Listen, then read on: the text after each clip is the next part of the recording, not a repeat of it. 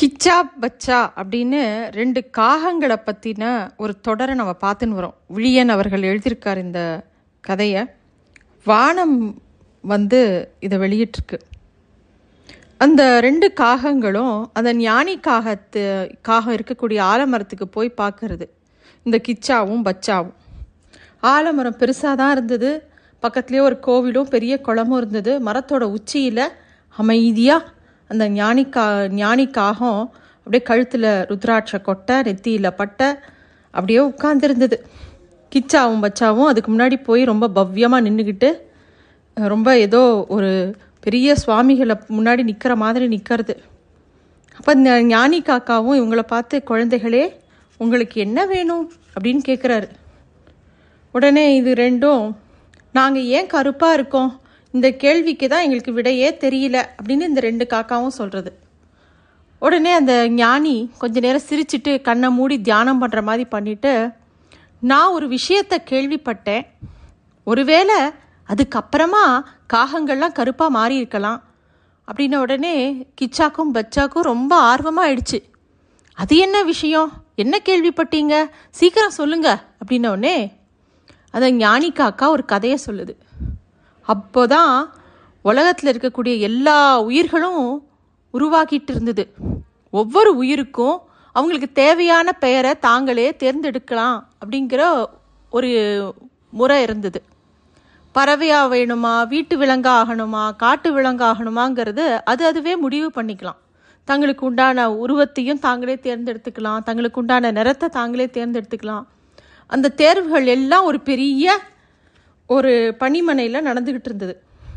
ஒவ்வொரு உயிராக வரிசையாக நின்றுக்கிட்டு அதை அவங்களுக்கு பிடிச்சதை எடுத்துக்கிட்டாங்க. அவங்களுக்கு பிடிச்ச உருவத்தை, அவங்களுக்கு பிடிச்ச கலரை, அவங்களுக்கு பிடிச்ச மாதிரி தோற்றத்தை எல்லாரும் எடுத்துக்கிட்டாங்க. முதல்ல ஒட்டச்சிவி ஒட்டகச்சிவிங்கி கூட மாடு மாதிரி தான் இருந்தது.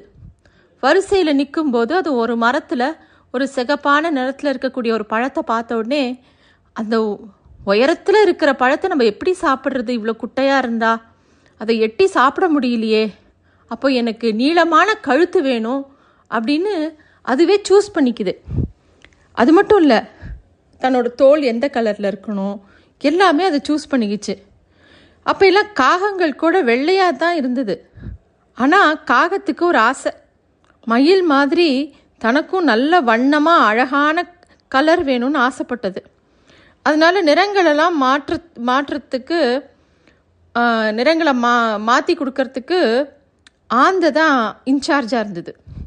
அதனால் ஆந்தைக்கிட்ட போய் தங்களுக்கும் அந்த மாதிரி மயில் மாதிரி நல்ல வண்ணமயமாக ரெக்கைகள் வேணும் அப்படின்னு காகங்கள் கேட்டது. மறுநா காலையில் வாங்க அப்படின்னு சொல்லிட்டு காகத்தை அனுப்பி வச்சிருச்சு ஆந்தை. எப்படி மயிலோட அந்த நிறத்தை கொண்டு வரலாங்கிறதுக்காக பலவிதமான நிறங்களை ஒரு பாத்திரத்தில் கொட்டி அதை தயார் பண்ணிக்கிட்டே இருந்தது ஆந்தை. நடுராத்திரி வரைக்கும் அது தயார் பண்ணிக்கிட்டே இருந்தது. ராத்திரி பன்னெண்டு மணிக்கு மேலே அதுக்கு கொஞ்சம் கண்ணு சரியாக தெரியலை. தங்க நிறத்தை கொ கொட்டுறதுக்கு பதிலாக கருப்பு நிறத்தை கொட்டிடுச்சு. அது தவறுதலாக கொட்டினது கூட அதுக்கு கவனத்தில் இல்லை, ஏன்னா ரொம்ப தூக்கம் அதிகமாகிடுச்சு. அப்படியே படுத்து தூங்கிடுச்சு. மறுநாள் காலையில் ரொம்ப உற்சாகமாக காகங்கள்லாம் வந்தது. தூக்க கலக்கத்தில் இருந்த ஆந்தை, உள்ளே இருக்கிற பாத்திரத்தில் குதித்து அரை மணி நேரம் உள்ளேயே இருக்கணும், வெளியில் வந்தால் நீங்கள் கேட்ட நிறம் கிடைக்கும், ஆனால் ஒன்று இனி எந்த நிறத்தை எடுத்துக்கிட்டிங்கன்னா வேறு நிறத்தை மாற்றவே முடியாது அப்படின்னு சொல்லிடுச்சு. காக்காக்கெல்லாம் ஒரே சந்தோஷம். வேகமாக உள்ளே போச்சு. அந்த பெரிய பாத்திரத்தில் குதிச்சது. அரை மணி நேரம் கழிச்சு வெளியில் வந்து பார்த்தா நல்லா கருப்பாக இருந்தது.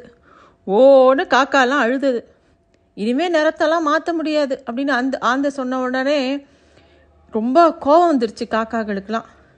இனிமேல் உனக்கு ராத்திரி மட்டும்தான் கண் தெரியும், பகல் முழுக்க நீ தூங்கிக்கிட்டே இருப்ப அப்படின்னு சாபம் கொடுத்தது காக்கா. இப்படி தான் ஆந்தை வந்து ராத்திரிலாம் முழிச்சிருந்தது. மித்த பறவைகள்லாம் முழிச்சிருக்கும்போது ஆந்தை தூங்கிட்டு இருந்தது. இந்த கதையை அந்த ஞானியான காக்கா இவங்க ரெண்டு பேருக்கும் சொல்கிறாங்க. அதாவது கிச்சாக்கும் பச்சாக்கும் சொல்கிறாரு, இப்பெல்லாம் உனக்கு சந்தேகம்லாம் தீர்ந்துச்சாப்பா அப்படின்னு அப்புறம் கேட்டார். ரெண்டு பேரும் இல்லை அப்படிங்கிற மாதிரி தலையாட்டுறாங்க. இதெல்லாம் ஒத்துக்கிற மாதிரி இல்லை, ஏதோ ஒரு கதை மாதிரி இருக்குது அப்படிங்கிறாங்க. திருப்பியும் ஞானி காக்கா கண்ணை மூடிச்சு. சரி, உங்களோட ஆர்வத்தை நினச்சி ரொம்ப பெருமையாக இருக்குது. உங்களுக்கு நான் இன்னொரு விதமாக உதவ முடியும். நான் உங்களுக்கு ஒரு மந்திரம் சொல்லித்தரேன். அதை நீங்கள் உபயோகப்படுத்தி இதுக்குண்டான விடையை கண்டுபிடிச்சிக்கங்க அப்படிங்கிறார். கிச்சாவும் பச்சாவும் மாறி மாறி ஒருத்தரை ஒருத்தரை பார்த்துக்கிறாங்க. பக்கத்தில் கோவிலில் மணி ஓசை கேட்குது. சரி அப்படிங்கிறாங்க. இந்த மந்திரத்தை சொல்லி நீங்கள் பறந்தீங்கன்னா காலத்தில் பின்னோக்கி பறப்பீங்க. அதாவது ஐம்பது வருஷங்களுக்கு பின்ன முன்னாடி, நூறு வருஷங்களுக்கு, அதே மாதிரி முந்நூறு வருஷங்களுக்கு பின்னாடி, அதாவது கடந்த காலத்துக்கு நீங்கள் போக முடியும். திரும்பியும் நம்ம காலத்துக்கே வரணும்னா அதுக்கும் ஒரு மந்திரம் இருக்குது, அதையும் நான் சொல்லித்தரேன் அப்படின்னு அந்த ஞானிக்காக சொல்லுது. என்னது, காலத்தில் பின்னோக்கி போகிறதா? அப்படின்னா பழைய காலத்துக்கு போயிட முடியுமா? அப்போ நம்ம முன்னோர்களையெல்லாம் பார்க்க முடியுமா அப்படின்னு கிச்சாவும் பச்சாவும் ஆர்வமாக கேட்குறாங்க. ஆமாம் அப்படின்னு சொல்ல உடனே, ஓ அந்த மந்திரத்தை சொல்லி கொடுங்களேன், நாங்கள் சொல்கிறோமே அப்படின்னு ரெண்டு பேரும் ரொம்ப ஆசையாக சொல்கிறாங்க. மந்திரத்தை ரெண்டு பேருக்கும் சொல்லி கொடுக்குறார் ஞானி. ரெண்டு பேரும் திரும்ப திரும்ப சொல்லி பார்த்தாங்க. ஞானி உடனே, வெற்றி உண்டாகட்டும், தேடலுக்கு விடை கிடைக்கட்டும், ஜம் ஜம் ஜமா ஜமா ஜிம் ஜிம் ஜிமா ஜிமா அப்படின்னு வாழ்த்தி சொல்கிறாரு. கிச்சாவும் பச்சாவும் நிஜமாகவே பின்னோக்கி போனாங்களா அப்படிங்கிறத அடுத்ததில் பார்க்கலாம். நன்றி.